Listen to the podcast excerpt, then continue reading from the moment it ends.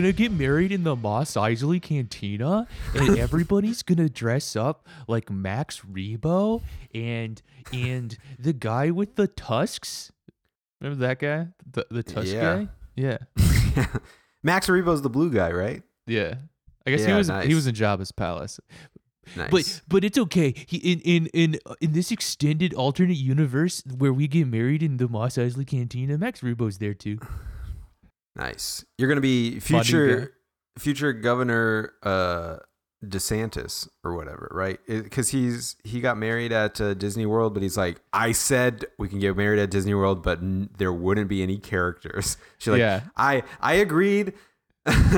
so he's telling people, I agreed we could get married on on Mos Eisley, but no Max. Rebo not allowed. yeah. Yeah. No those freaks around, all right? yeah, There's gonna be uh Salacious B Crumb is on is they've got the, the the bouncers have a picture of Salacious B Crumb. They will be turning him away at the door. yeah. Um but yeah, that's so crazy to have a wedding at Disney but not let any Disney characters be there. Listen, but aside Yeah. from the like I don't know, Disney adult style individuals, but like I think you were allowed to be a Disney adult and uh, you are allowed to get married at Disney if you want. But like it's so weird that that's the kind of compromise that get gives compromises the reputation of where nobody's happy. Like Mm. why even do it at Disneyland or whatever? you you can't if you're worried about recovering from that you've made yeah you made a mistake you can't like you're in the wrong mindset somehow like if you're going to be a disney adult you got to commit fully to it you're both going to wear you're both going to cosplay as mickey and minnie mouse basically you know and no regrets but You if think- you're already if I, i'm the wedding planner and you're saying like yeah, I'm thinking no. We want to do Disney, but no characters. We don't want it to be, you know, a little too goofy. Like, wow, you got That's what it's there for. you got to do heart to heart. Sorry. Yeah, Yeah. That like this isn't gonna work then. Yeah. yeah. Um weirdly I have another point on this because I started watching the uh 100 Days to Indy show that's uh the like IndyCar version of Drive to Survive and uh Josef Newgarden admits something in the first few minutes of the first episode that I would pay my entire life savings or to never reveal to anybody. Like I would I would die. You would I would die before revealing this, but he uh oh actually no, it's his it's his wife who tells the story of how they met. Um and it was Josef Newgarden and his dad went to Disney together and he started hitting on Belle, uh like uh the princess and uh his dad left his email address with the Disney princess and that's how they they met. Like that's I would I would never admit such a thing. Wait, that's never- real. So he Yeah. he met the Disney princess afterwards, then too. Yeah. I mean, I guess Zoe made a really good point where like because it worked, it's kind of cute, but uh if it didn't work, that's the most psychotic thing in the world.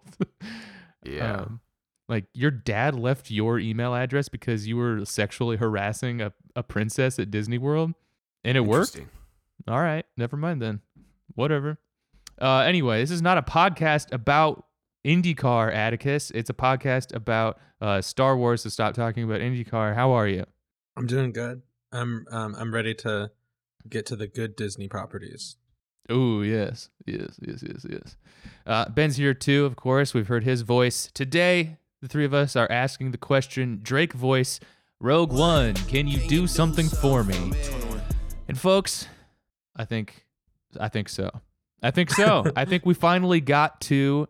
Uh, I don't know. I had a good, a good ass time with Rogue First One. Star Wars on record. yeah, It's the only one. yeah.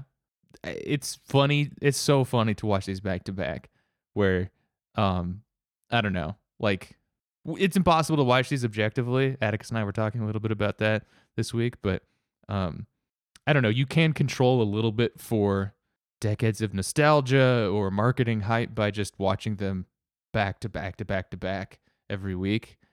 Uh and so you can pretty clearly tell the highs and lows going through here. And I think that this one is very obviously head and shoulders above pretty much anything else we've watched in the series. can you take it out of a Star Wars context and say if it's good or bad? And don't just say it's the best Star Wars because that's where I'm. Oh, I think it's a good movie. I think it's the best best Star Wars. I'm I'm faltering on good movie. Okay. I I gotta say, I went into this one with high expectations and re- truly wanted to like it. That's not been the case for some of the last couple ones. Uh, Skywalker trilogy, as I've or whatever, as I've learned to say. But I uh, I didn't really like this. It was better than almost everything else in Star Wars, but I would say it's a kind of middle of the road movie lower middle of the road movie for me overall. That probably gave me the edge over you in terms of enjoyment because I went in the exact opposite, not wanting to like it. Oh. uh, I actually liked it. I mean, I I liked it. Like Had you it- guys seen it? Oh, so go ahead. I'd seen the first like 3 minutes before Mhm. and I remember thinking like, "Ooh, that might be good." Uh but and then I watched it again and I liked the first 3 minutes and I was like, "Ooh, I think this is going to be good." And then I was just like really bored for most of the rest of the movie and then the last like 30 minutes or so, I was like, "Okay, this is this is kind of back to where it where it started or so." But uh yeah. Overall, Okay. it didn't it didn't get me. I don't, I'm actually kind of disappointed about that. Some of the other s- Star Wars stuff, I'm like, whatever. I'm glad to know this thing sucks, but but this one, I'm kind of disappointed that I didn't like it. You know? Gotcha. I I remember uh so I I had seen this before. I saw it uh I, I think in the theater twice when it came out. Not because I liked it so much, but it was just because I had to see it opening night in the IMAX theater with uh, uh at Evans at Evans work where the they had the IMAX. And um it was like, oh, it's so cool. And then Zoe came to visit Austin, so we we went and saw it too, just for something to do. Um, and I I I'll, I'll bring that up again later because I'll we're gonna say it now. Damn it! But like the the this the CG the full CG characters, I remember um looking totally fine on the IMAX screen, and then when Mhm. we went and saw it at the Alamo Drafthouse, I was like, oh, this is what everybody's talking about. Yeah, that looks bad. Um, I don't know what that I don't know what that's about. Uh, but I remember being disappointed by it, like back when it came out. Um, not sure why. I think I I think I I really liked The Force Awakens when it came out, and then I wanted more like I don't know the the original trilogy, but with new, better special effects. I think was kind of Mm. the It's idea. it's got a. Uh, I'm not gonna say it's a good story, but it's got a better story than any Star Wars movie that I've seen so far. It is at least a story. It is a story. Yes. Uh, There's some like fun actors too. Like I feel like um the bad guy was great. ben Mendelsohn, ben Yes. Mendelsohn. Yeah. yeah, I- the I- man. I, I mean, I'll say too. oh, Uh, I'll just remind that uh, at approximately minute three into the movie, I messaged you guys and I said, "I'm three minutes into the movie, and I can already tell this is going to be like really good," which I was kind of wrong about. But I was like, I think this is going to be really good because it's got some good actors so far. I mean, it had in the first three minutes, it's got Ben Mendelsohn, uh, Forest Whitaker, and Mads Mikkelsen, and I thought, nice, Yeah, and No. Riz Ahmed joins the gang. You, um, yeah, yeah, no- another another guy that I knew outside of this. Yeah, yeah.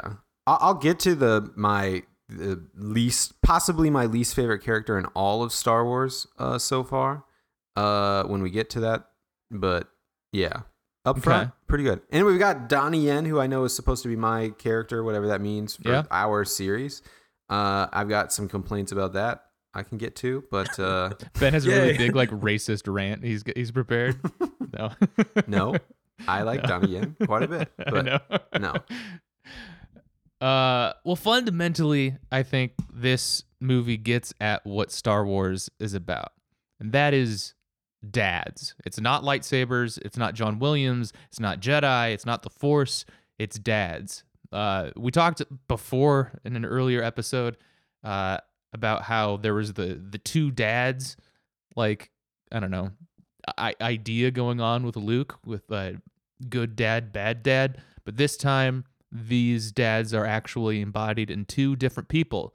Jyn's biological dad abandons her to work for the Empire, albeit reluctantly, and Jyn's adopted father abandons her to fight it. Um, and so, like I said, I mean, like depending on the day, this just might be the best Star Wars movie we've watched. But unfortunately, the characters in this film are not the exact type of communist that I am, so it gets zero stars. All right, so let's get into it. Uh, we open a Star Wars movie the way that no other Star Wars movie opens so far.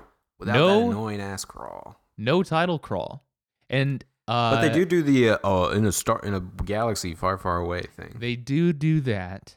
Um, but they the I mean the opening to Star Wars is so iconic.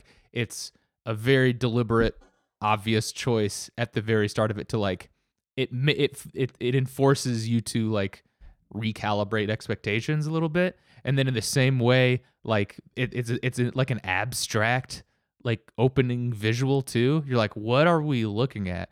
And then like I can't even remember. Is it like the rings of like uh, a Saturn like planet? Like then you you pull back and you're like, oh, that's what that is. But it's like a weird shadow in space that doesn't make any sense. And then you're like, it kind of forces you to be like, all right, what's going on here? And that's kind of the approach that this takes all the way through, which is uh really cool, I think, where the music is the first non John Williams uh Star Wars score. Um to I don't know. I ultimately I don't I'm not a big fan of the score.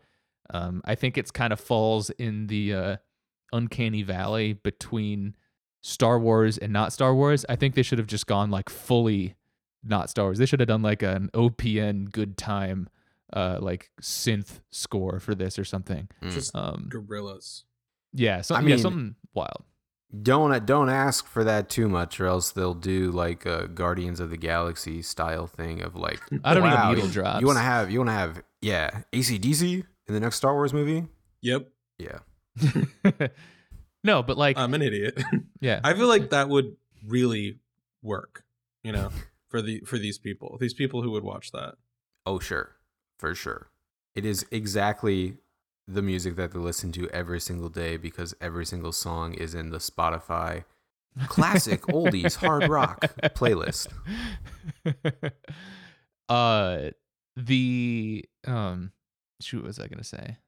Oh, you know what I actually think the so the the Baby Yoda show, Mandal- the Mandalorian, I think they eventually finally get to the music in that that uh like Ludwig Göransson does for that. I think finally does kind of get that get to that right pocket between this like it's clearly not Star Wars, but it's still like there's still like orchestra and it's just it, it's something different but it like i don't know of, of the same flavor. I don't know if that makes sense but like, i think he does a good job of of of of doing something new with like the the 808s and the like more percussion going on but still being an an, an orchestra versus this is just kind of like michael giacchino who i really do like is very talented it's just more like i don't know it, they're still figuring it out on that side but anyway so let's get into the the plot we also get like uh title cards, not title cards, but like um little like place locations. Like, hey, we're on this planet. We're at planet Llama, which is not something that happens in any uh in other Star Wars movies. Um, so that's cool.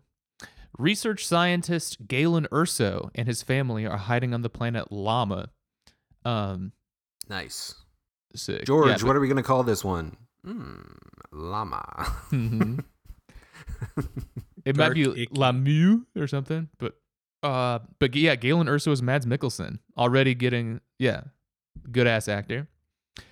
But Imperial weapons de- developer Orson Krennic, aka Ben Mendelsohn, arrives to press him into completing the Death Star, a space station based super weapon capable of destroying planets. We know. Galen's wife Lyra is killed in the confrontation while their daughter Jyn escapes and is rescued by rebel extremist Saw Gerrera. Saw Gerrera, of course, Forest Whitaker. So, yeah, strong opening, like like you said, Ben. Um, I like the grass. I like, you know, it looks like I gotta say, I mean, they really lean into like, you know, this is a Nazi movie, you know? Like it looks menacing. I would say compared to other Mhm. Star Wars stuff, it really looks menacing. It's not a bunch of guys walking around in plastic suits inside of a plastic space station. It's you know guys that look like Nazis walking around in in uh, tall grass or whatever, Yeah. going to kill some local people, basically. Yeah, it it, it it it grounds it by showing the impact of the empire on like normal people finally or whatever. Like it's Yeah, it's like kind of the same opening as Inglourious Basterds in some way. yeah, Um and so like already I think this is better than any other Star Wars movie maybe. And it got me thinking what if this was the only Star Wars movie? That would make it even better, I think.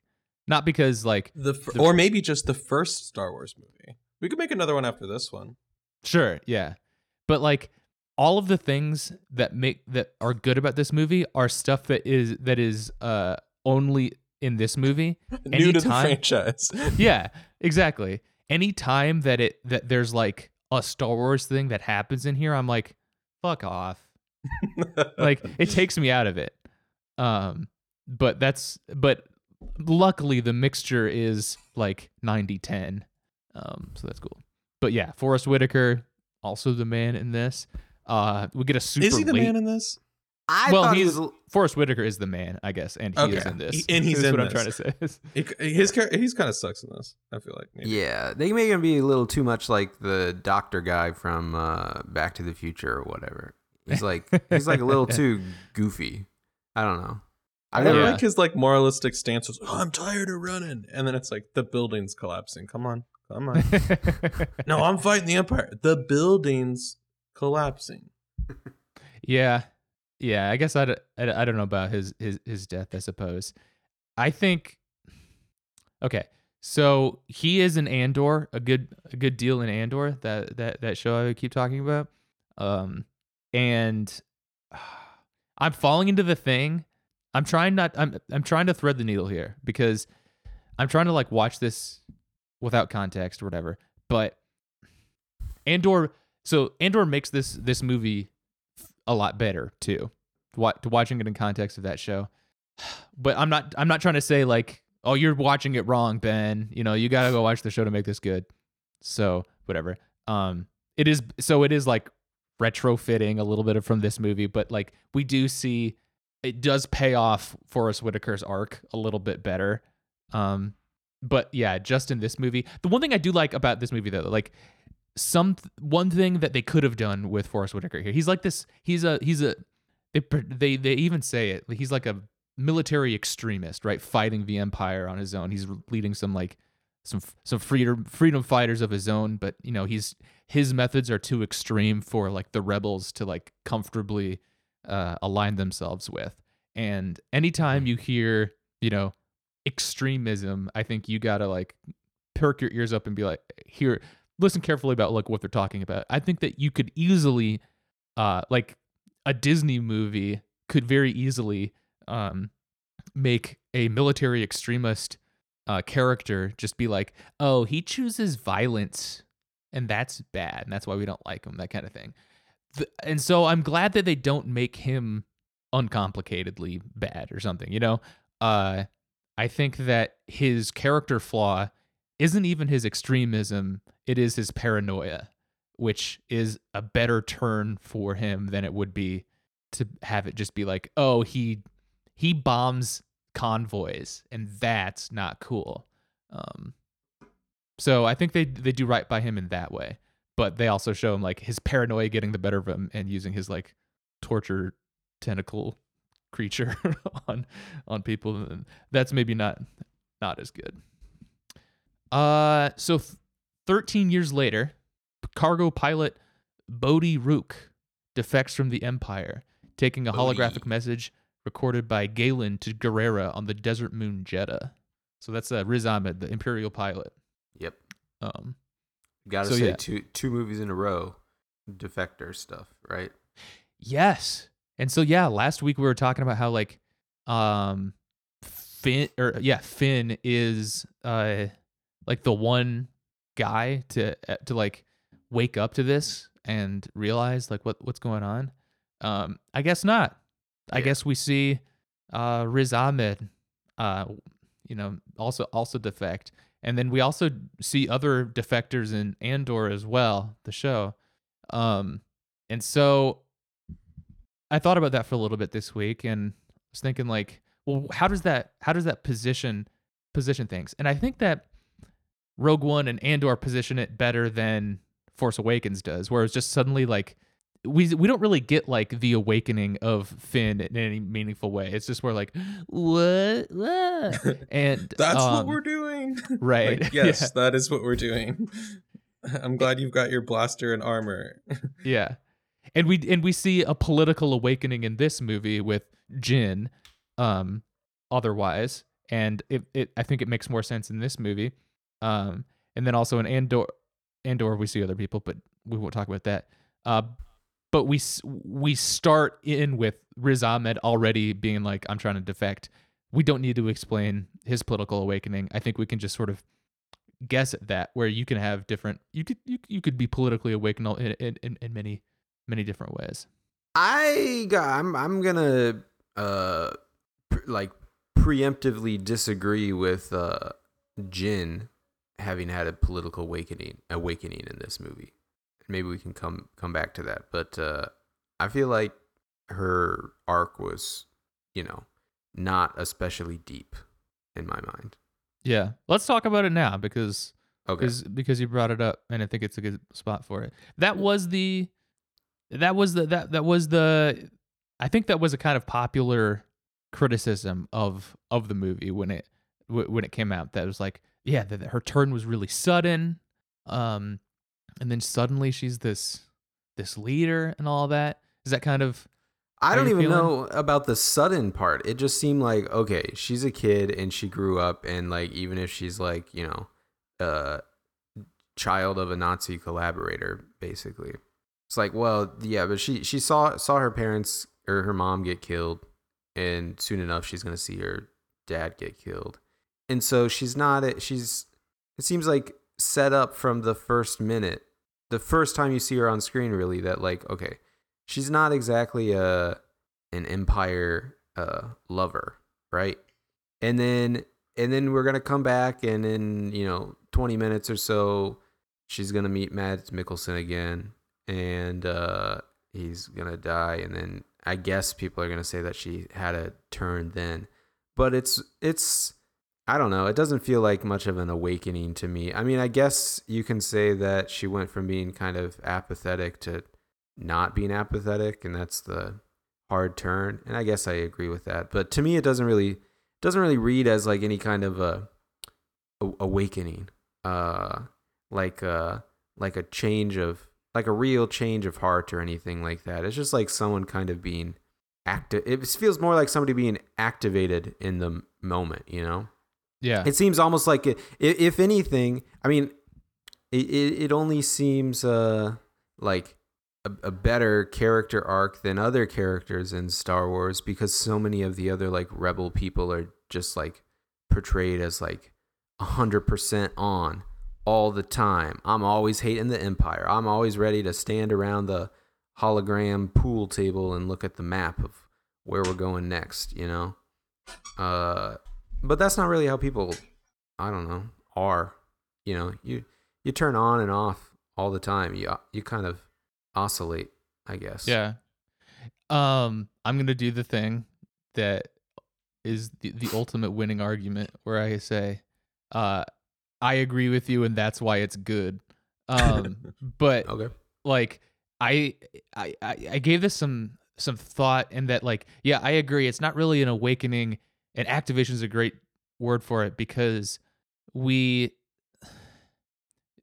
she's lived her whole life in the shit right? Like there there there isn't like this uh no one needs to explain to Jyn that like the empire is bad right? Like she Yeah. sees them kill her mom and she's like worked in a prison camp her whole life or something like right or whatever. Um and she just it, it's like uh it's like this fucking sucks. Like the, like i i obviously know that this all sucks. Um what the hell? Like i can't i can't do anything about it. Nobody can do anything about it. Look at it. Everything sucks and they're building like a, a nuke too. Um Yeah. But then when she's presented with the opportunity when she realizes that she has a chance to fight them and like can actually make a difference i think like that's like that kind providing that opening is kind of like the i don't know the radical message of the movie or something right? Where like that goes a really long way. Like um it took me one job out of college uh to real to uh like if you came to me one month into my first job out of college and told me I could dedicate my life to making my bosses miserable, I would I would do anything. Um and ah how I've grown. But I also think that that has something to do with like her becoming a more like leader in the movement too where um I don't know, you kind of slot into these movements w- with whatever energy you bring to it and if people start looking to you then you just kind of like go with it. And uh i don't know people the people have heard that there's no fervor like a recent convert then too where like if she suddenly realized like no like we can do this like we can be super gung-ho about it like yeah she is gonna be one of the people to kind of lead stuff. So i don't know i think it i think it was that that activation was kind of cool i thought I, I feel like if uh, even even if I agree with that, which maybe I agree with a good degree of that, I think it happens too early though. Like I Mm. think that's the kind of thing that maybe makes a movie interesting. But in in this movie and even more so in the previous movie with Finn, if you just kind of like s- make all that stuff happen, make an activation or a change of heart happen like 30 45 minutes an hour into the movie or something in, into like a two hour movie. Uh i don't know. I think that's it's kind of boring sometimes. Like that should be the really interesting part of the movie not the hour after where it's like now you know exactly who the good guys are and we're all the good guys and we're gonna you know uh create a bunch of chaos and have a good fight scene and win in the end that's not the that's not as much of the interesting part to me. I think it's more interesting like if you kind of i don't know draw it out. She's maybe doing stuff hmm. she's doing stuff for you know 75 80% of the movie and then you know finally finally s- steps out of her comfort zone finally is you know activated in the, the meaningful way that kind of helps save the day or something like that in, in, in the context Like of a Han Solo? movie like this uh maybe actually more like him yeah maybe because i guess he's drawn out a little bit longer yeah Yeah. it's right at the end i don't know I, Yeah. I I don't disagree with that. Um, but and so that like you could have there is like maybe like an hour chunk in the middle where like Jyn isn't isn't doing much, but I do think that the movie kind of hands does a little bit of a relay race, a little bit, and then excuse me, um, and uh, I don't know, like hands the baton to uh Cassian Andor as kind of like the other like protagonist going on throughout this. And um, sure so I don't know. I I don't disagree with that though. I Yeah. that could there could have been more tension with her character arc. Yeah. Well, let's talk about Andor because uh we we see him here. Rebel or we're introduced to him here. Rebel Alliance intelligence officer Cassian Andor learns of Rook's defection and the Death Star from an informant. And so our introduction to this character is him uh like killing an informant in the uh, in the alley uh, because he's making too much noise. And so like we're like right off the bat like oh shit like the uh the rebels are are not this like uncomplicatedly like I don't know yeah lib good guy style thing. Um, and in a way where like in in a lot of movies like you watch like uh John Wick and you're like John Wick's the good guy and uh, he kills a lot of people, but you but it the, the camera shows it in such a way that it's kind of like whatever like it that's that's the story. You're still cheering for this guy who's doing a lot of murder.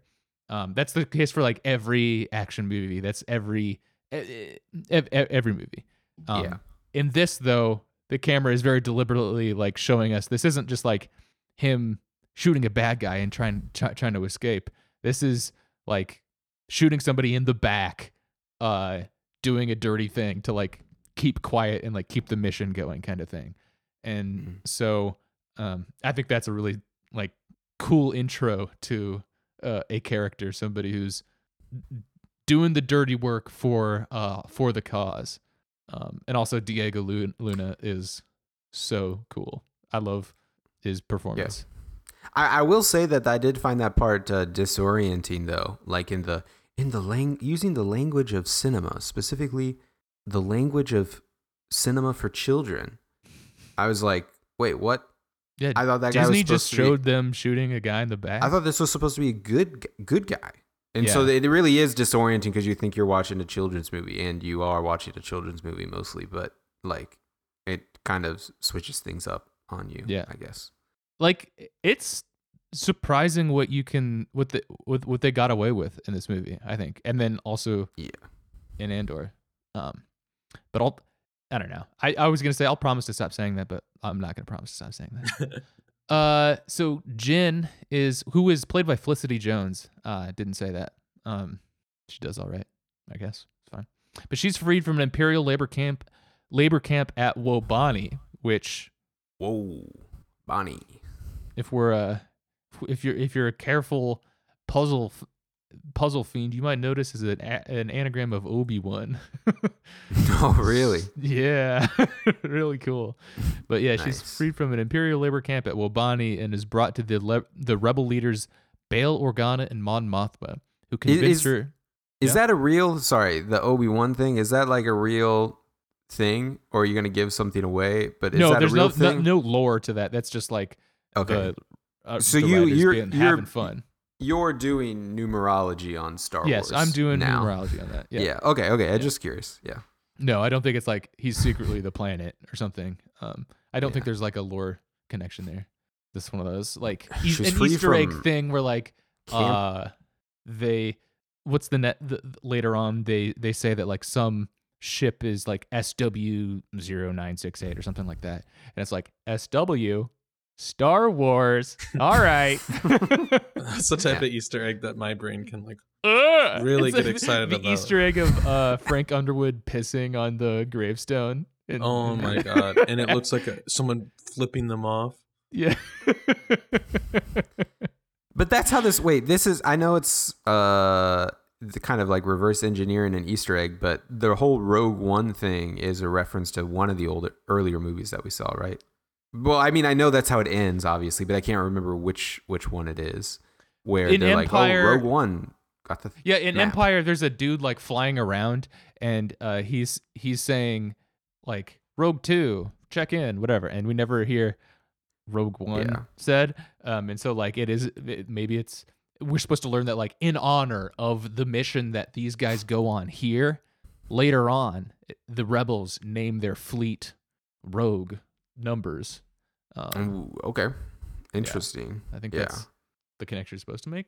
If I ever if I ever get to direct a Star Wars movie, which I know I'm I'm high in the running for, Yeah, I'm, on I'm track for they're it. loving I'm- this series. I'm just gonna throw in. I'm I'm throwing in some stuff just so they have to make a movie about it in the future. Like you guys still haven't you you haven't explained it to me yet, but uh, I know about the Jar Jar Binks being a bad guy thing, and yeah, I don't know. I'll just have somebody in the background say like, "Oh yeah, I was I was talking to this guy and he said Misa, Misa the Sith, Misa the Sith. Master Sith Lord." yeah. No, n- no connection to the movie, but then Disney in 2050 has to make you know Return of Jar Jar, you know whatever. Jar Jar's revenge. What would Jar Jar's Darth name be? What would his Sith name Raj be? Raj Raj Raj Raj. Just backwards. Yeah, Darth Raj. yeah. I feel like Lucas would come up with the, just a really good bad Darth name for him. Darth Stinky. yes.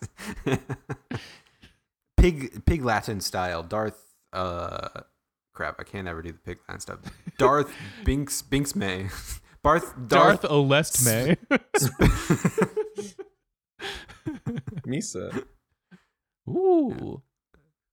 All right, so Bail Organa and Mon Mothma convince Jyn to find and rescue Galen so the Alliance can learn more about the Death Star. Cassian is covertly ordered to aid Jyn, but kill Galen rather than extract him. Um, Jyn, Cassian, and reprogrammed Imperial droid K2SO travel to Jedha. And I assume I need to pause here for Ben. For Ben to state a wrong opinion. Would you like to c- comment on either on any of the characters I just mentioned? Oh yeah, I forgot his name though. What was his name again? K2. oh yeah, K K2SO. What a terrible name. Sorry, I was I, I got something to say. You know, whatever Jedha thing, but uh, yeah, There's that too. K two. Yeah. Oh my gosh, easily the worst. Maybe maybe not easily, Ben's but caught in a K hole on this one. I think this guy is. I love this guy it's K2. sucks big time. It did not take me long to decide that this guy sucks. I hate this guy. K two, get out of here. Get out of the movie. You know, Kickstarter to replace this guy completely from the movie.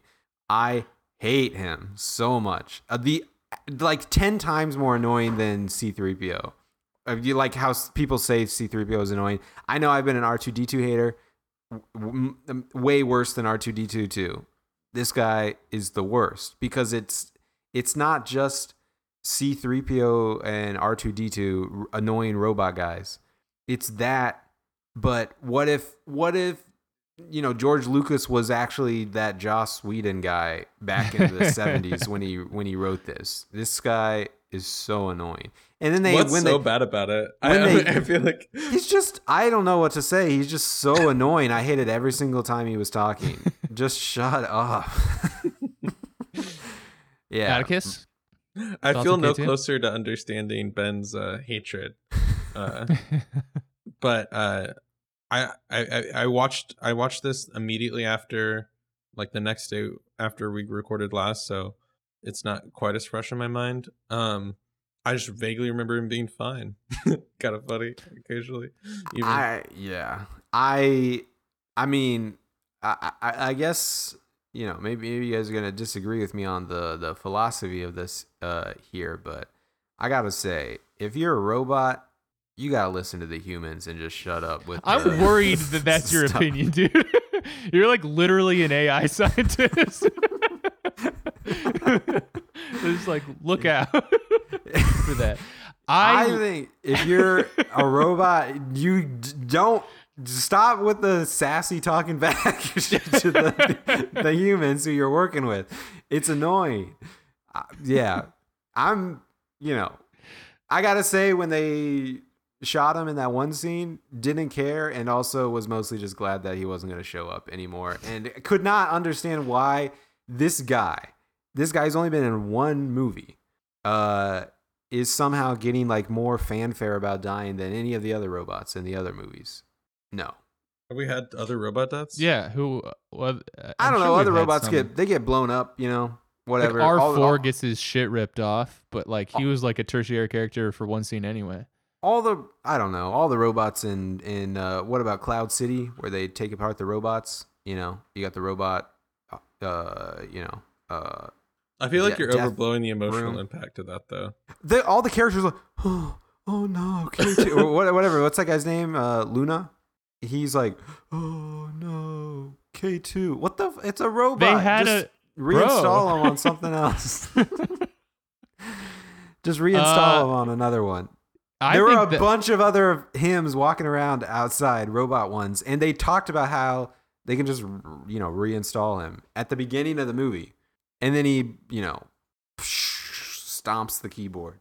And short I'm not saying this was Iron Giant, but do you like Iron Giant, Ben? Uh, I don't remember the whole story, but I would say I like that guy as a robot. You know, good, good robot. K two, bad robot. No. So it would be okay. I'm not sure exactly what point I'm making, other than ab- ab- abstractly, it's okay for us to. There's some robots you're sympathetic to. It's not just you're not just racist to robots or something. Mm, yeah. Like you, okay. Yeah. I don't. Um, yeah. No robots. Uh, for the in record, this yeah. place, these were all annoying. Yeah. For the, would the over would the robot overlords take over? He's not racist against you, just some of you. I don't know. uh, the I um I think of of the droids, K2SO is uh, head and shoulders better than any of the other ones that we've seen so far. Uh, he is by far the least annoying. I still he still is filling the like comic relief role, and so like the like quips, not huge fan of, but um, I think I think it's doing a subversive Star Wars trope because like with like BB-8 is like a little like he's a cute little guy. R2D's a cute little guy. C3PO is just like a I mean cute guy or something. I don't know. But uh this one is what if the droid was a big guy? And so turn, turns turns everything on its head there. But yeah, I don't know. I didn't I didn't mind him. It's Alan Tudyk. Tu- Tudyk who I don't know how to pronounce his name.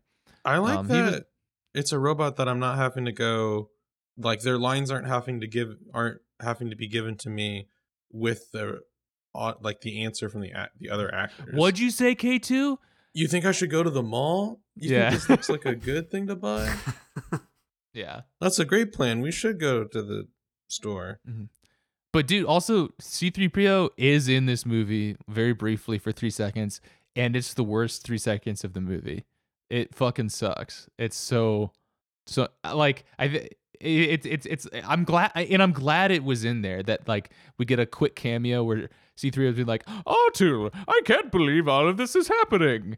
And um he even says something like more annoying than what I just said. He's like, "They fly now. They fly now, R2." Um but like I'm glad it was in there to provide that like um I don't know. It's it's it's in context. C3 like I can it it, it proves C3PO is annoying as shit. It's not just like the movie around it or something. I don't know. Like yeah. You've mentioned the rule before that you shouldn't uh, remind people of a better movie. Um, is it a should go the other you way? should remind me people remind people of worse movies? yeah, I guess not. You should not. Yeah, just good a, a, a good yeah, a good follow up to that rule is just like how about don't fucking talk about other movie like do other movies in your movie. Um yeah. I do think that there's some the last like few minutes of this movie that like connect up to New Hope. Some of it works. Like maybe one thing in it in particular lightsaber. works. Yeah, like Darth Vader fighting Yes. looks pretty cool. Is that right? yes. But like, and then I guess like the whole like point of it is like getting the Death Star plans. Like, yeah, sure. Um, this movie could like movie this movie or movies like this could do something could make a huge misstep, right? And I think we we see that happen in the Star Wars series where it's like, what if there was a Calvin and Hobbes strip that talk that like tells you what the noodle incident was? Um, like why would that wouldn't be funny? That wouldn't be interesting. Like the whole point of having us like reference the noodle incident is to have this be this thing floating in your head as like, oh God, what did what did Calvin Something do? happened. yeah what the what the hell happened and um so it's like it's it's it's it's interesting what you pick and choose to to explain in the backstory because some of it can just be evocative in that way um the cool thing about this movie is that like a, a, a you know rebel pilots st- or you know like pilots stealing the um the death star plans isn't something that's like that i don't know fun to imagine really or something. It's like you just kind of like take somebody at your word for it and like okay sure.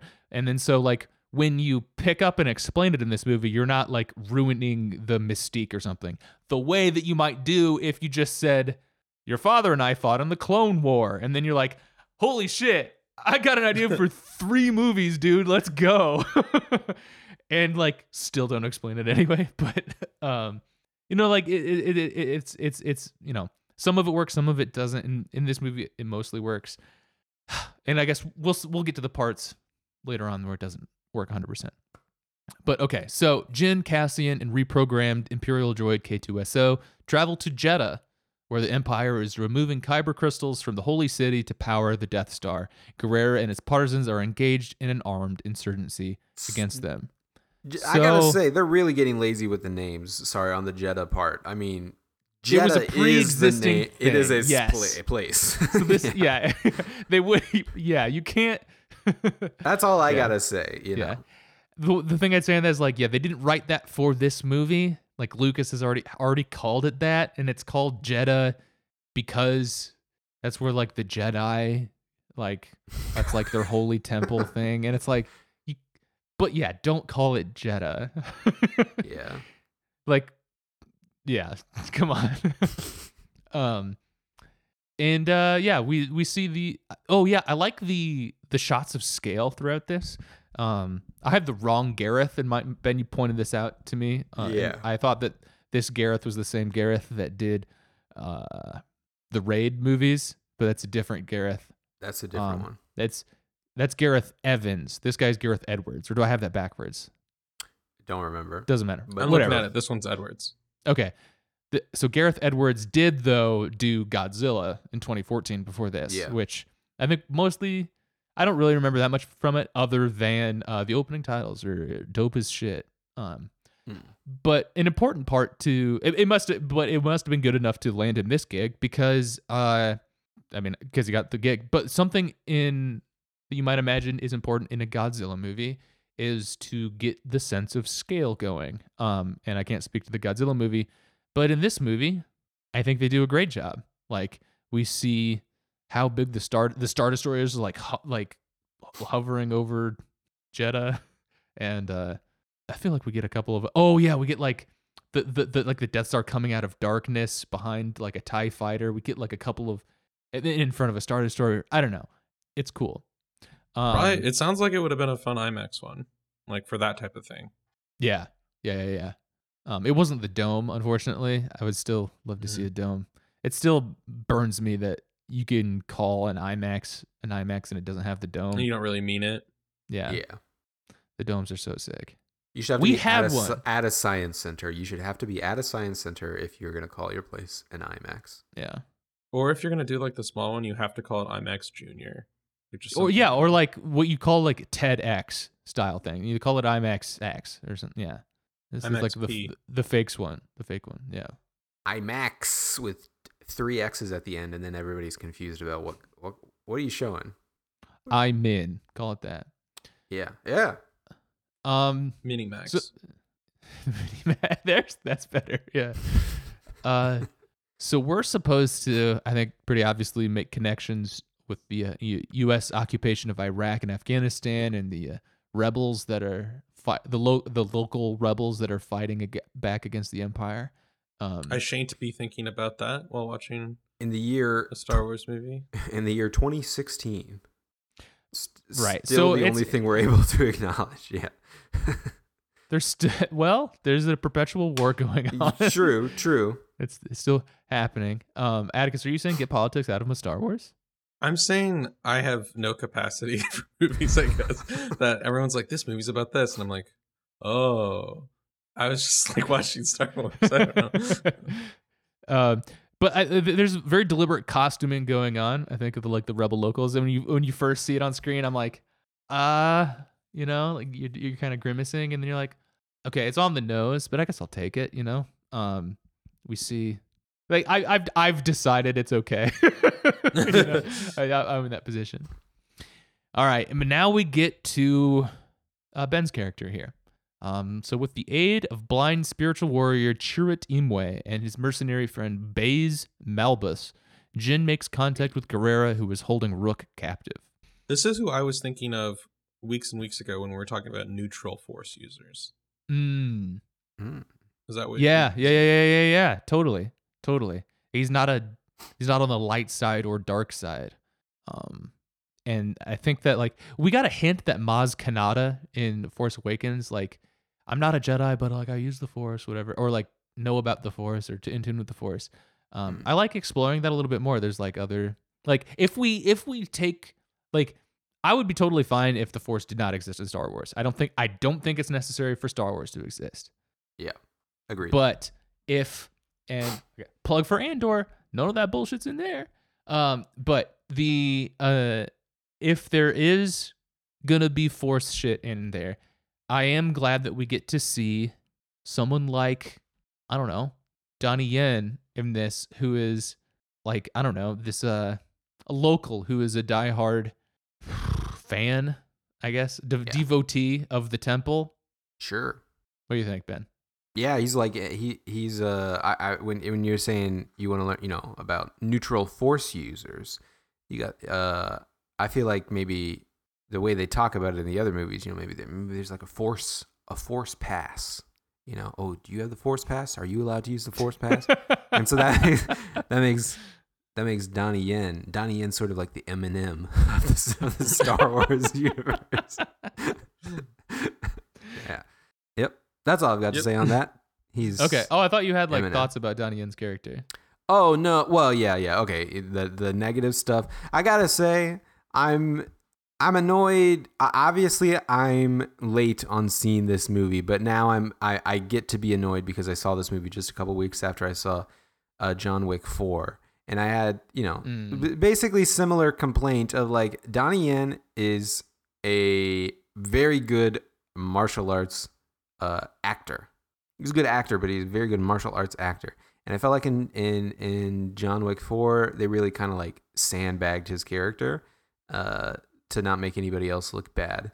And I feel the same way about this too. And also, I guess this should be more of a you know detractor for John Wick Four, but like having to see him be like the, the a, a, you know the the blind phenom you know fighter guy in in two movies I, I didn't really like it because he doesn't really get to Oh, he does the same thing in John Wick. yeah he's a he's a b- b- blind assassin a friend of. Apparently, it was his of John idea to be blind in Rogue One.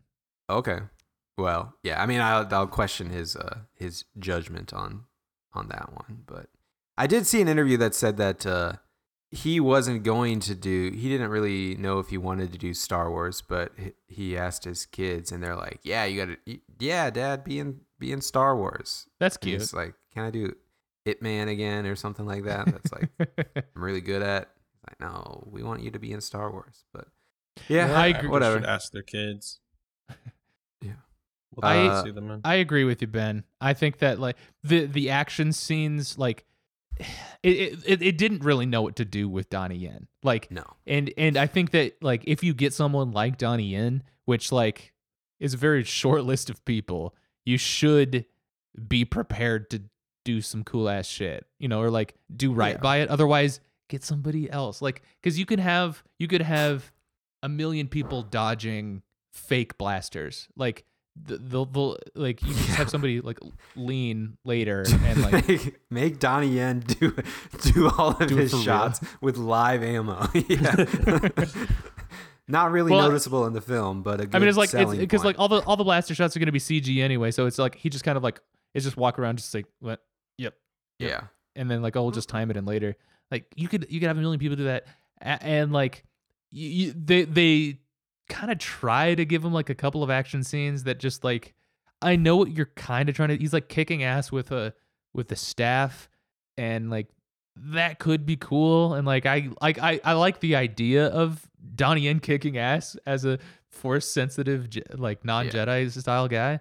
But yeah, it's not like like maybe they should have got the other Gareth in there to like do some fucking like stunt directing. stunts. Yeah, Yeah. yeah. Like get some actual martial arts going on. Yeah, so I, I didn't like that, and and what I'm about to say uh, didn't really. Here's the affect, racist rant. No, the, the, the- Okay. uh, no, but it is about a, another city. Uh, I I can't remember if we talked about this on the podcast, but ever since Shelly told me uh, and and pointed out to me, I guess that uh, you know Donnie Yen like went to high school in Boston. Uh, I cannot stop noticing his Boston accent. Like it just sticks it sticks out so it sticks out so much. Damn, I need to rewatch ASAP. Yeah. the Force. if you lit like if you mm, I I I I'm watched one with the force. The force is with me. I exactly it, like that is how it it sounds. Like if you if you're expecting it, you will never be able to not notice it anymore. And I felt that way watching John Wick, and I felt that way watching this one. And I've watched some of his you know older movie. He doesn't he doesn't have like that many movies uh, in in English uh, that I've seen, but like every time I I see him now and he's speaking English, all I notice is the Boston accent. That's so funny. it's very distracting because so many I, I know I've talked about the British stuff and and all the British characters in in previous movies, but like uh this this one for sure like him being like having like the Boston accent is really distracting to me because it just seems like such an un Star Wars thing. I just have to believe that no, like no one in this, you know, a part of time or the universe or whatever. Nobody, nobody else has a Boston accent in Star Wars so far, as as far as I've seen. A bunch of other accents. There's no Boston guys. British, But- yes. Boston, no. yeah, it's just very d- distracting. I I don't know.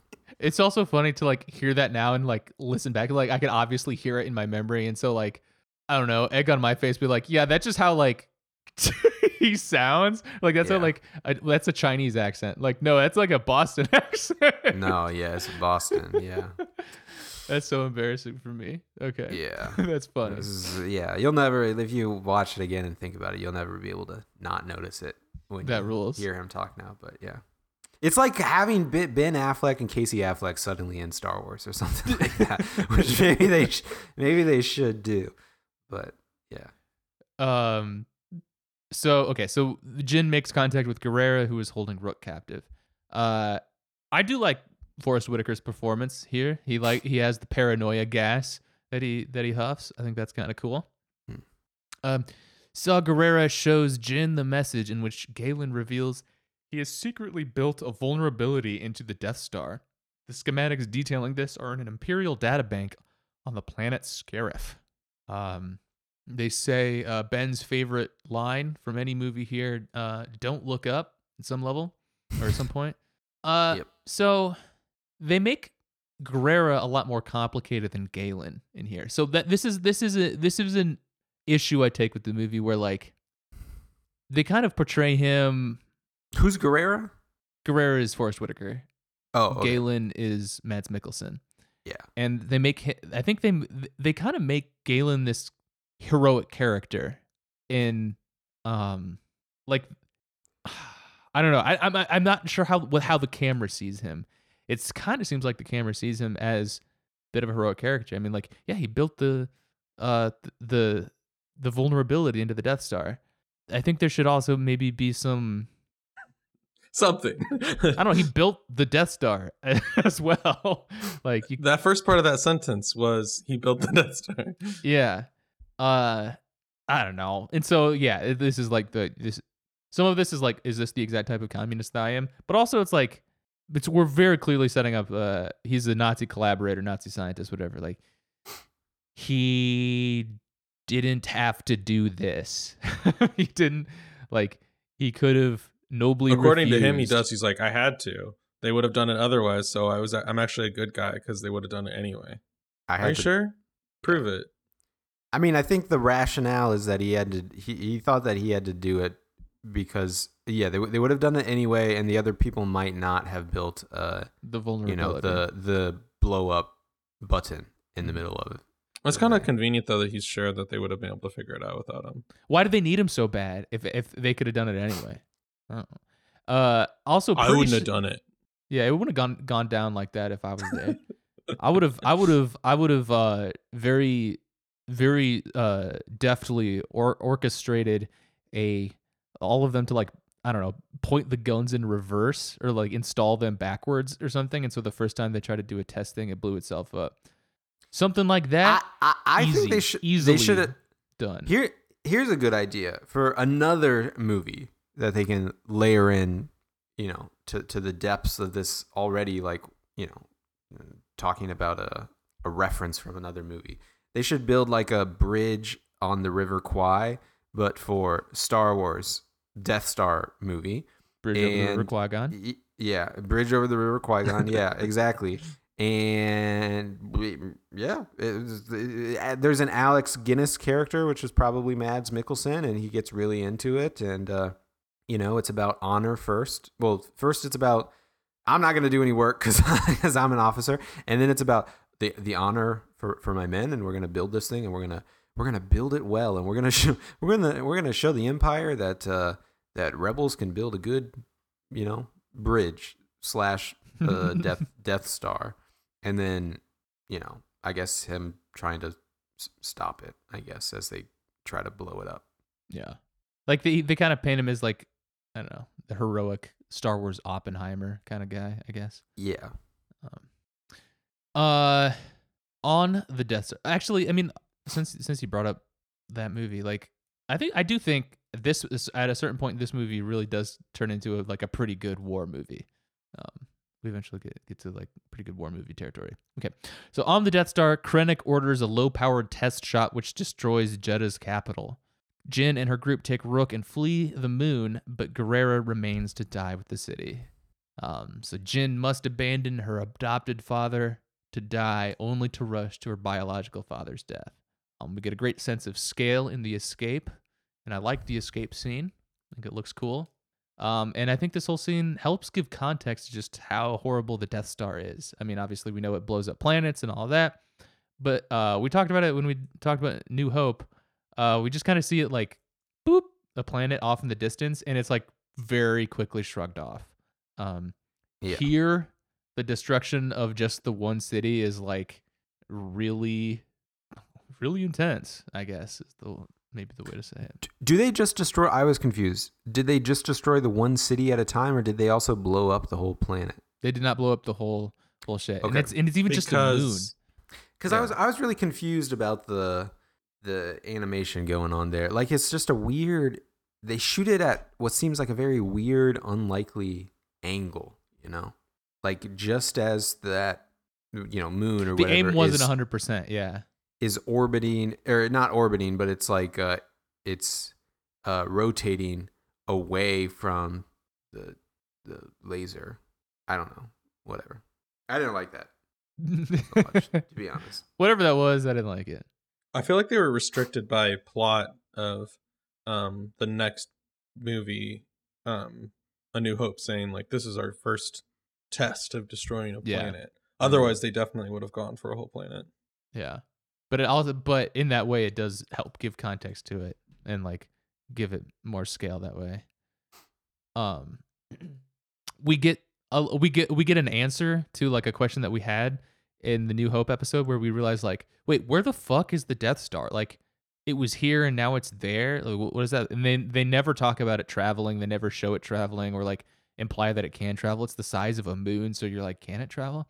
And this we get like a we get a we get an explanation. They're like, yes, it do hyperspace travel. There you go. We're like, okay, fine, cool. Um, Grand Moff Tarkin congratulates Krennic before using Rook's defection and security leak as a pretext to kick, take control of the project. So we get a CG Peter Cushing in this, and uh, big thumbs down from me. This is uh, not good. Um, I would recommend if they came to me, if they if I if if I yeah, and after Ben gets to do his Star Wars movie, it gets to me and they're like, "All right, make a Star Wars movie with characters f- like that that are in other movies." Um and I guess that aren't like droids or I don't know, like Mark Hamill's still around and it's not going to be like old guy. Just don't show their faces. Don't show their faces. And like if they, they Right have to be in the scene. Yeah, Do exactly. if you right around it, don't have them in it at all, maybe. Maybe, maybe you can make an oblique reference or maybe have it like you have to just left the like- room. You just get the back of their head. The It- most Actually, yeah. yeah. The most you can do is like a little window uh reflection. I- Yes. which they do 100%. do. And when they did that at first, I remember thinking, I don't think that's him. That was like the first shot, and I was like, I, I think this is CG. And then they show, but it would have, it would have been fine if it was left. It would have been fine if it was just their- Yeah. Like do like cut it like right as he like turns around. You see like just the side of the face, and then you just get the reverse shot over the shoulder, and you see them like looking down, like, "Yes, sir. Yeah, sure. Whatever." And like sh- shoot it that way. Um, at the end of the movie, like you just sort of see like the back of uh Leia, like in the, in the hallway. You know, like just like a woman in like a white dress, basically. And you're and when I first thought, it, I was like, "Oh, that's kind of cool." Like you just kind of like get the point that like is somebody handing. You should have just had the the, the soldier like Yeah. hand this uh body double just like the thing and then like the door like closes in front of the camera or something but they committed fully to the deep fake and uh Yeah. I, I I hated that too like Yeah. yeah and honestly even though you can put anybody in the vader costume what the he's cool in the fight scene maybe you maybe you have like one wide shot where you like sort of see his whole thing and then you i don't know see like the close-up slashings from the beginning but like having like dialogue scenes i don't know and also that was a bad dialogue scene later that we see uh see that Okay. So yeah, don't do a CG Peter Cushing. So Rook leads uh, the group to Galen's Imperial Research Facility on the planet Eadu, where Cassian chooses not to kill Galen. Moments later, rebel bombers attack the facility. Galen is wounded and dies in Jyn's arms before she escapes with her group on a stolen Imperial cargo shuttle. Um, so we do get some cool guns in this, like so it raises the raises the I don't know question like could guns be cooler than lightsabers? Um, I do think Donnie Yen's staff that turns into like a big bow blaster thing, that's pretty sick. And then Baze's gun that like shoots a bunch of bullets at once and hits all their targets, that's really cool too. Uh, I, w- I was here for each of those. Um, I was all about that. I also like the um the sort of argument between Andor and Jyn. Um, two two pretty two, two good actors going at it, and there's good like tension between them. Um, good stuff. Krennic is summoned by Darth Vader to answer for the Death Star's attack on Jedha.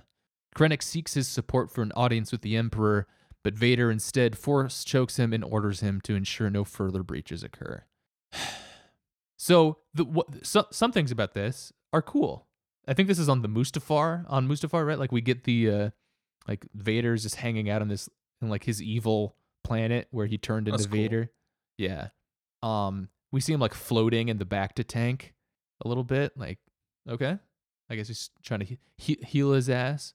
Um, and even that room where they where uh he and Ben Mendelsohn have the conversation, like the it looks great. Like the the, the room looks really cool. Like the lighting and I don't know, just it, it looks cool. But the conversation, like the dialogue itself, unfortunate um, to have in the first place. Uh, he's like force choking him, and he goes, "Be careful not to choke on your aspirations." Like, Yeah. Get out of here. off. Joss Whedon. That's stupid. Yeah, Joss Whedon, Darth Vader. didn't need him to talk in this. Like, just have somebody like. Wouldn't it be cooler if like Ben Mendelsohn like went up to him? I mean, you could you could play this for comedy, and I and like maybe in some scenes you could it, it would work.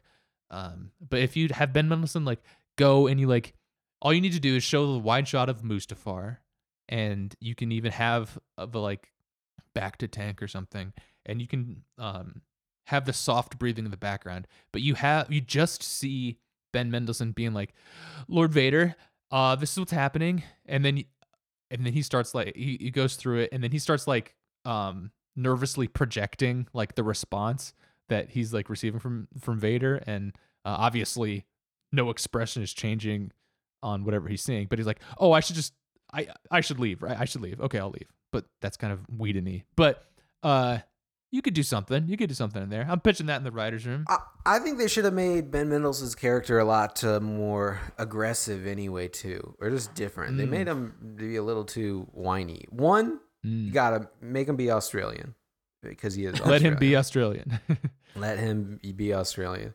Uh, two, I think they should have made him drunk like his character in uh, Mississippi Grind, and he should just be aggressively drunk the entire time. it had something new that we haven't seen yet in the Star Wars Mustafar universe. grind. Yeah. But instead he's like kind of whiny like uh he's kind of got like the, you know, middle management vibe of like a striver for a promotion or whatever. And no, that's boring. Make him make him make him drunk instead. it is it is boring to have that be like the you know uh the villain's like motivation in it but i do think it's pretty crucial for the movie or for like the sort of like i don't know you get like the banality of evil being like it is Yeah. middle management but like i get i get what you're saying it doesn't I make don't it disagree with Yeah. that part. Yeah, I think they just need to make him more aggressive. Then make him still. You can still make him more menacing, even if it is for a banal reason.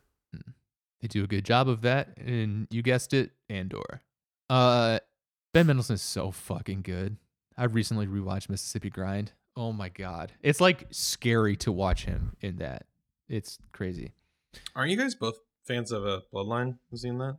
yes i was I've just seen- thinking about that I've seen a couple episodes. I think that's informed my understanding of him too. yeah I mean, I, that that's I think that's the first time where like I, I kind of feel like that was maybe his big big break, and then he did Killing Them Softly. Um, but Who was he, in Killing Them Softly? I can't remember. the guy? I don't know. Like he's just Ben Mendelsohn's in it. Oh, oh, okay. Yeah, but, but uh when like th- that show bloodline knew what they had when they when they had ben mendelsohn i think they did a really good job of making him this sort of like lurking menacing guy that like oh man i don't know that that was Well, that was in- a cool introduction onto the scene He was in The Place. Beyond the Pines too, Yes, which he- we oh, yeah. both like. Yeah. mm-hmm. He was in the the last Nolan Batman movie. Yes. that's right Yeah. The Dark Knight Rises. Yeah. yeah. Was he in the meme scene? He, uh, he's in the he's he's a suit guy, and he's talking to Bane, and he's like complaining about you know. So he wouldn't be that in that scene that everyone memes on at the beginning. No. no he's uh, not in that one. uh, no. Yeah. Yeah. He's not CIA. I think that's who you're thinking of. Okay, yeah, that's I'm little CIA. I'm CIA. that's Littlefinger. Okay, yeah uh Will knows that I I I've uh, I've I was- I'm waiting for you to just recite the whole scene can you please? you don't get to bring friends. He can't Go do ahead. it he has done it before I, I can't I can't remember it all right oh, now. No, okay. Yeah. The beginning goes doodle doodle doodle doodle doodle. All right, Jyn proposes a plan to steal the Death Star schematics using the Rebel fleet, but fails to gain approval from the Alliance Council. Feels victory against the Empire is now impossible. Frustrated at their inaction, Jyn's group leads a small squad of Rebel vol- volunteers to raid the databank. Um, so we sort of talked about this a little bit just now, but this movie is good at showing or hinting at some of the mechanics of the Empire, um, like the office politics of it, but also the I like the shield portal on the on on Scarif. That's kind of cool. Um, Scarif is uh, just Florida. It looks like, and uh, the alliance versus this small group of of, of heroes is very interesting. Where this drum I've been banging for a while is that like Mon Mothma and Bail Organa are these lib style individuals who want to reinstate the very government that was so easily corrupted in the first place. Um, and they have become more, I don't know, radical maybe as time goes on. And then they, they become more and more comfortable with outright fighting or uh, in the beginning, like funding these sort of freedom fighters. And then like, okay, they're actually going to start getting like military leaders and stuff to do strategy and um, wage these wage these battles, but never quite to the point of like they they they never they never uh, end up you know being okay with Saw Gerrera, right? Um, and then we get this sort of like this movie I think demonstrates a little bit here uh, this uh, tendency of or maybe this like inherent aspect to bureaucracy to like or like I don't know. The, the the bureaucracy of a revolutionary movement will like fundamentally always get in get in its own way. Is maybe what's going on. Um, I'm so fascinated to learn what uh Tony Gilroy did with this movie. So Gilroy um was brought on for it said like I think what is it like five million dollars.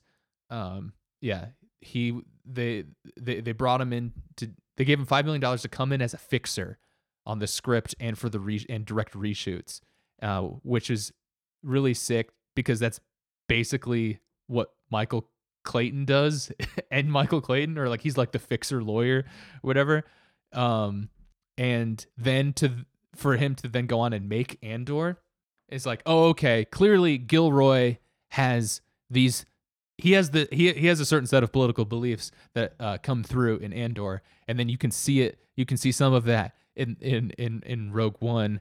Um, and I'm just so curious what it was like before he got a hold of it. Like, how did he? Well, was that in there before? Did he he put that in there? Oh, I'm just so curious. But like, yeah, you get he he he he got the the five million dollar check to come in for to work for 12 weeks and uh got br- brought his uh brother along to edit it. So pretty cool. was a su- Atticus, if you ever get the call, It was a who to call. success Yeah. I was story. gonna say, I hope you heard the. Le- I hope you learned the right lesson from that story. Yeah. um, that that was the success story right there. Otherwise, we'd be you know talking about erasing the you know erasing Jar Jar Binks from this movie too. But Yeah. this is where they brought those guys in to erase Jar Jar Binks and the rat. yeah, the they're like, rat at the end of the of the rat." Departed. Yeah. yeah. yeah. Um, man, I am like I I I, I don't. I'm sure Disney is like got their shit locked down on NDAs or whatever. But like, I'm so curious about the production of this movie because it's kind of um you we can only we can only all see it from the outside. But I'm but it was it's pretty ob- it was pretty obviously a mess. Um, it Zoe was saying this. Uh, she was reading like it became one of the most expensive movies ever. Uh, if not the most expensive movie, like more than way Avatar Two, Way Pirates of the Caribbean. like, even when Pirates of the Caribbean of three hundred sixty 300 billion. Billion. Um, with all of these reshoots and all of this, and so like I I'm I'm so curious like what the you know the the first sort of shape of it was, um, and then like it's so surprising for a mess like that to come out and be like even fine, but for it to be good and feel like pretty coherent is pretty astonishing. I don't know. Very interesting. Um and when we, we get this really cool scene where Jyn is uh speak so okay, so there's this like so th- th- th- this meeting wraps up and they're like no th- it's impossible to win against the empire. Fuck it. We're fucked. Let's all go home. God damn, it's over. And Jyn is pissed off. She's like, "What the heck? We still have a chance to fight. We can do this. They're not listening to me, um, but no, no, no one's here to help." And then, of course, around the corner comes Andor, and he's like, "I believe you, and uh, I've got you know 40 people here with me that also believe you." And so we've got this like small g- squad of people, and that that's where this rogue thing comes, where they they they, they steal this this ship and uh like when they're when when the for clearing for takeoff they're like identify yourself. They're like this is a rogue one. That's where where the, where the name comes from. Um then as they're landing on this they're like there, there's this moment in the ship. There's this scene where Jyn is addressing the people there. They're like they're in it. They're there to fight but they're scared and they're confused they're disobeying orders from their leadership and all of that um, but they've they've been in the fight um, because they believed in the cause for as long as they have, uh, having done heinous shit as Andor basically says, and we've seen his heinous shit. He just you know kills people in the back. But Jyn gives this speech to them that is this is is why I think it is really good like war movie fair whatever where like it's this um we take chances until we're out of chances. You know, it's like, well, we, the we don't know how we're gonna do this, but they are getting on this ship and they like know that they have to fight because their consciences demand it. All of their you know previous actions demanded that it has to be for something, is what Andor said. And so they're on this and they're like, okay, we we're gonna land on we're gonna land on Scarif, and then we just figure it out from there. Um, we we take a chance, we get into the building, and then we take another chance, and then we keep going until we're out of chances. And I don't know, that was just that's that was just a really cool scene and good good dialogue, and like really sets up the like the struggle in a more compelling way than just like I don't know soldiers running across the field at each other um and generally like good guy fighting bad guy you really get the sense that like i don't know it's really the shit for these guys. So they land on the stolen imperial ship um like using like a like a old fake password kind of thing they get through. That's like that first that first chance they take right?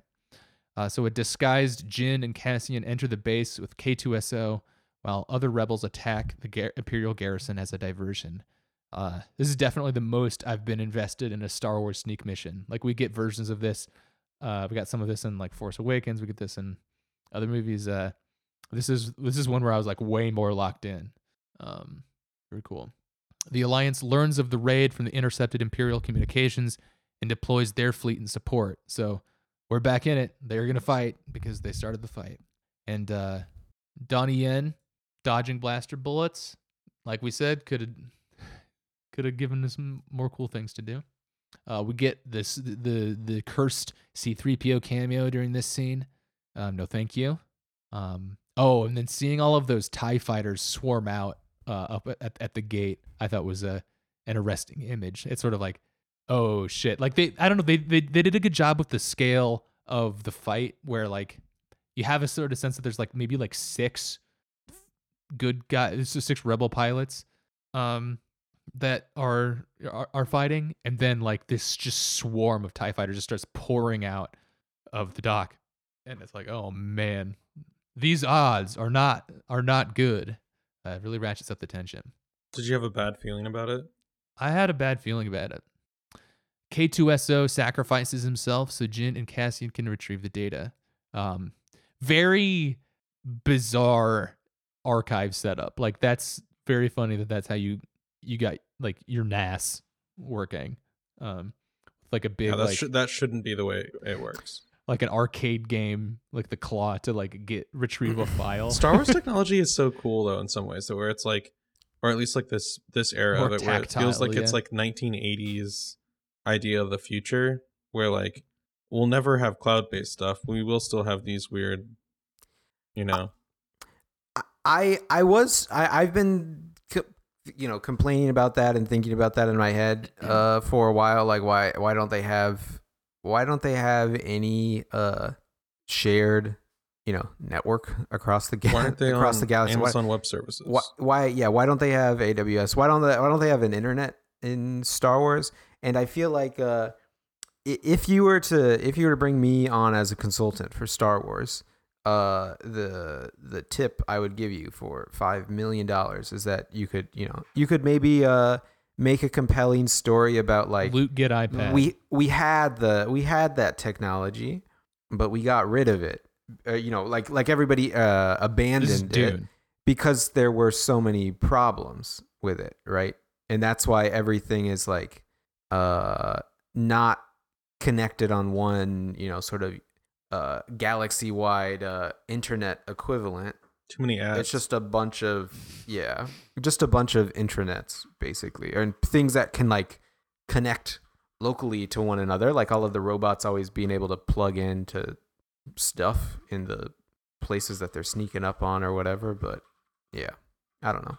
It's probably Yeah. something there. I think like you I agree. could come up with an, a compelling reason why, but I think Yeah. the so that's what they do in Dune, right? Like the uh, Zoe was telling me like the how how how, how it works in Dune, and, and it's it is compelling. Where like it, it is they're they're very very advanced in some ways and very very very not in others. I guess in Dune because they're yeah they used to have like super advanced technology, super advanced computers and internet and all that, and then like there were the fucking robot wars or something or like the the internet wars and then um like everybody agreed like we cannot do phones again dude that yeah, that that led to all this and so yeah. um we're just you wouldn't even have to have everybody agree. Probably you could you could even do it. I mean, I, I'm not saying that's what they did in Dune, but like uh, you could just make it seem like everybody kind of trended that way out of necessity.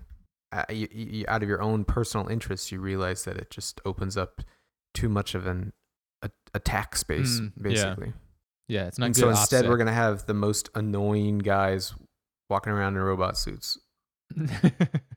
um so yeah as k2so sacrifices himself i thought it was i thought it was a good good sacrifice uh i ended up he wasn't my favorite character in the movie but i thought it was an affecting enough scene know that you probably disagree ben but that's fine An Iron Giant moment. R.I.P. Bozo.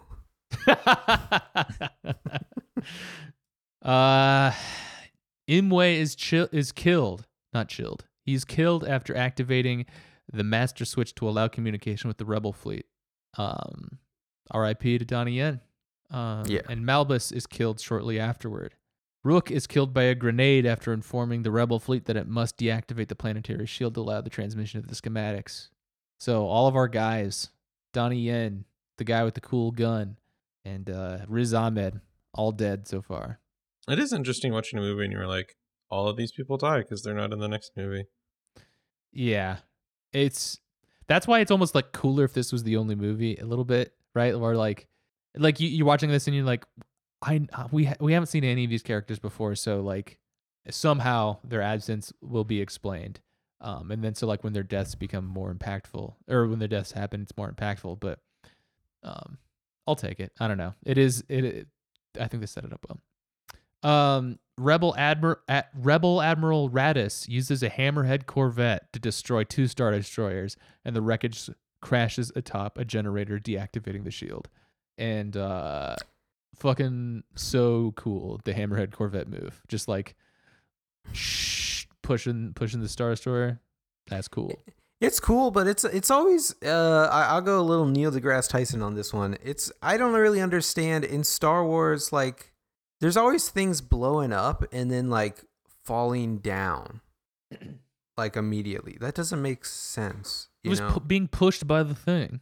No, no, no. I understand the pushing thing, but then when it when it like even after the task was accomplished and they rammed into the little hole thing that shuts off the force field, like then the ships all just start falling out of the sky, you know, as if it's the sky and not out of out of uh that planet's There's still gravity up there, right? Wouldn't it? They're not like in orbit. It still No, but like if uh, uh but they were it's in- plausible enough for me, I guess. But They were in they they are in some kind of orbit, right? I mean, that's how the spaceships are just gliding along up there.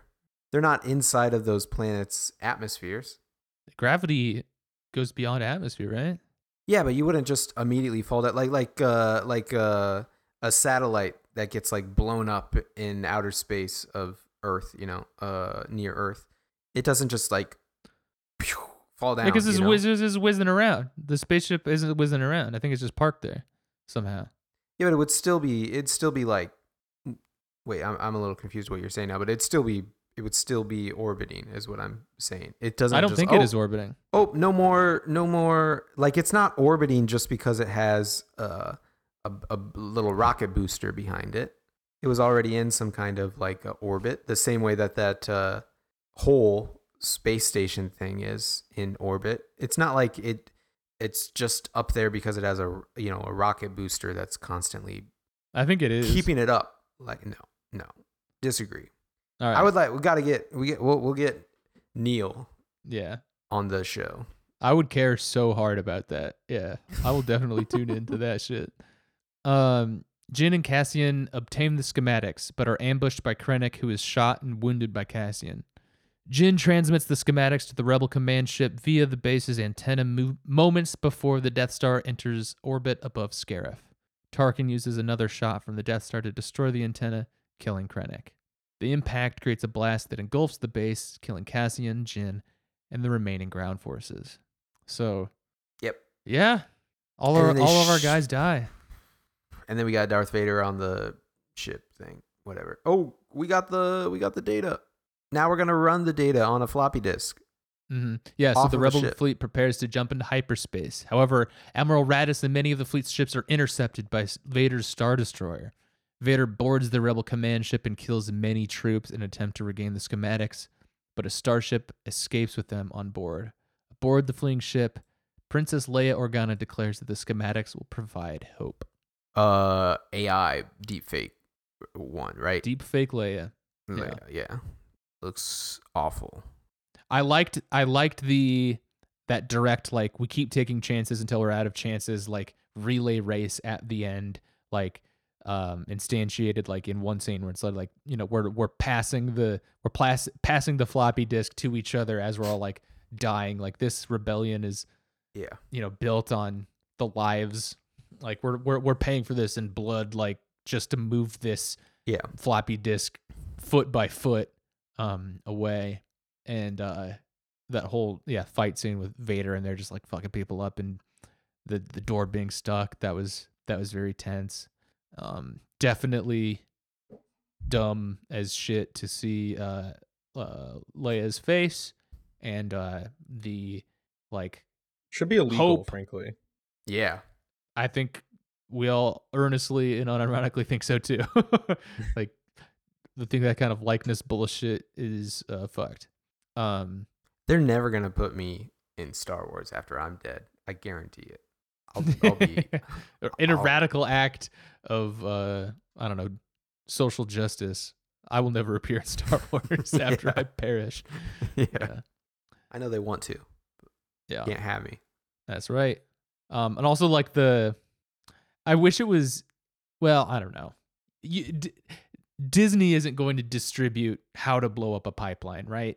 And so like, there's only so far that you can probably push like the moral of the story.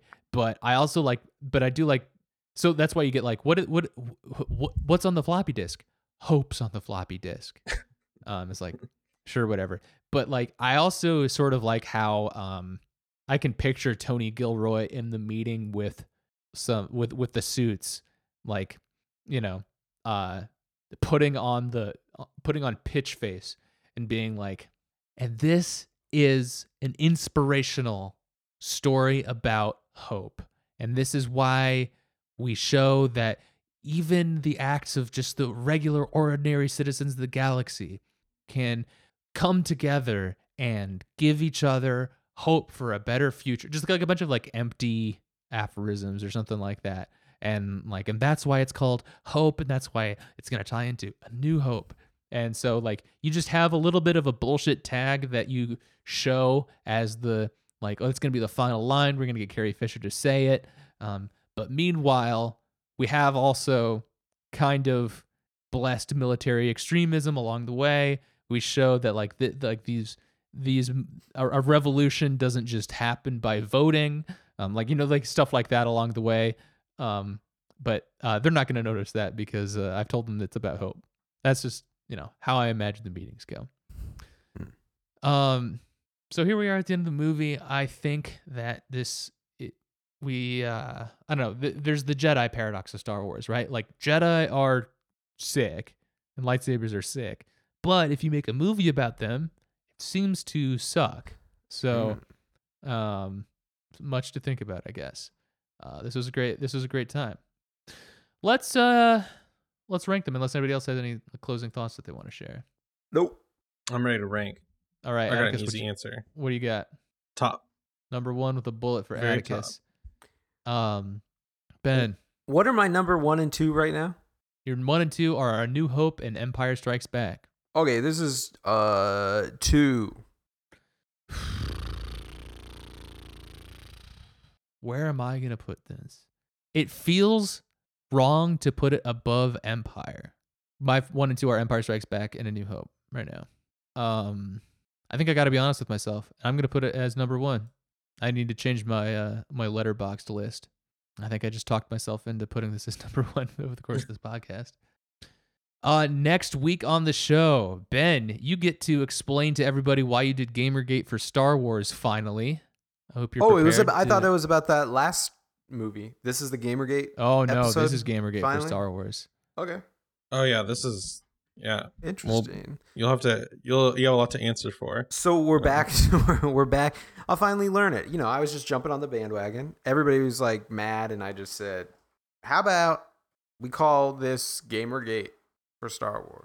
I kind of feel like it'd be kind of interesting to see if you could guess what people hate about this movie.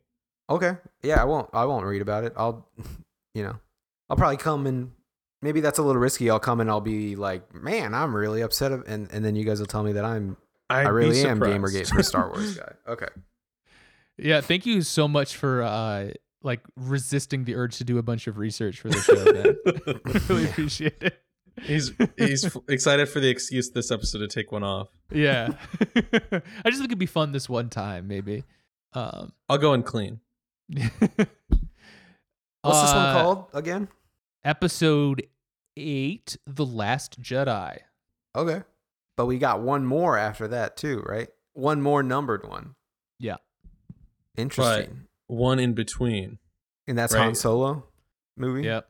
Is that it? Yes. Is there is is We have in three so- more movies. What's after that then? What? Peace. Oh, oh yeah. Sorry, we've got number eight, and then we've got Han Solo, Serenity. and then we've got number nine.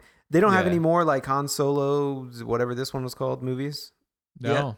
I Okay. think they they I, I they they the so people hated Solo in Episode Nine, and I think they they were planning on like we're gonna fucking do a Star Wars movie every year, and uh Yeah. they stopped doing that because it stopped working for them. Nice. Good. Okay. So your efforts were realized. Yeah, good job, Ben. You were you successfully Saved got them the to stop universe. themselves. Yeah. Yeah. Um but yeah, I don't know.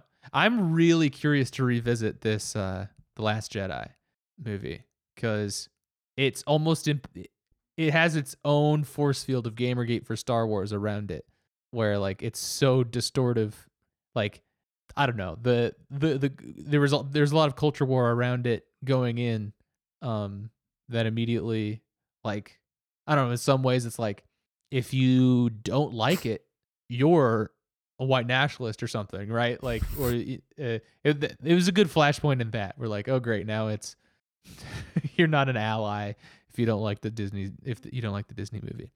Um, but also maybe there are maybe it is a good movie. Who knows?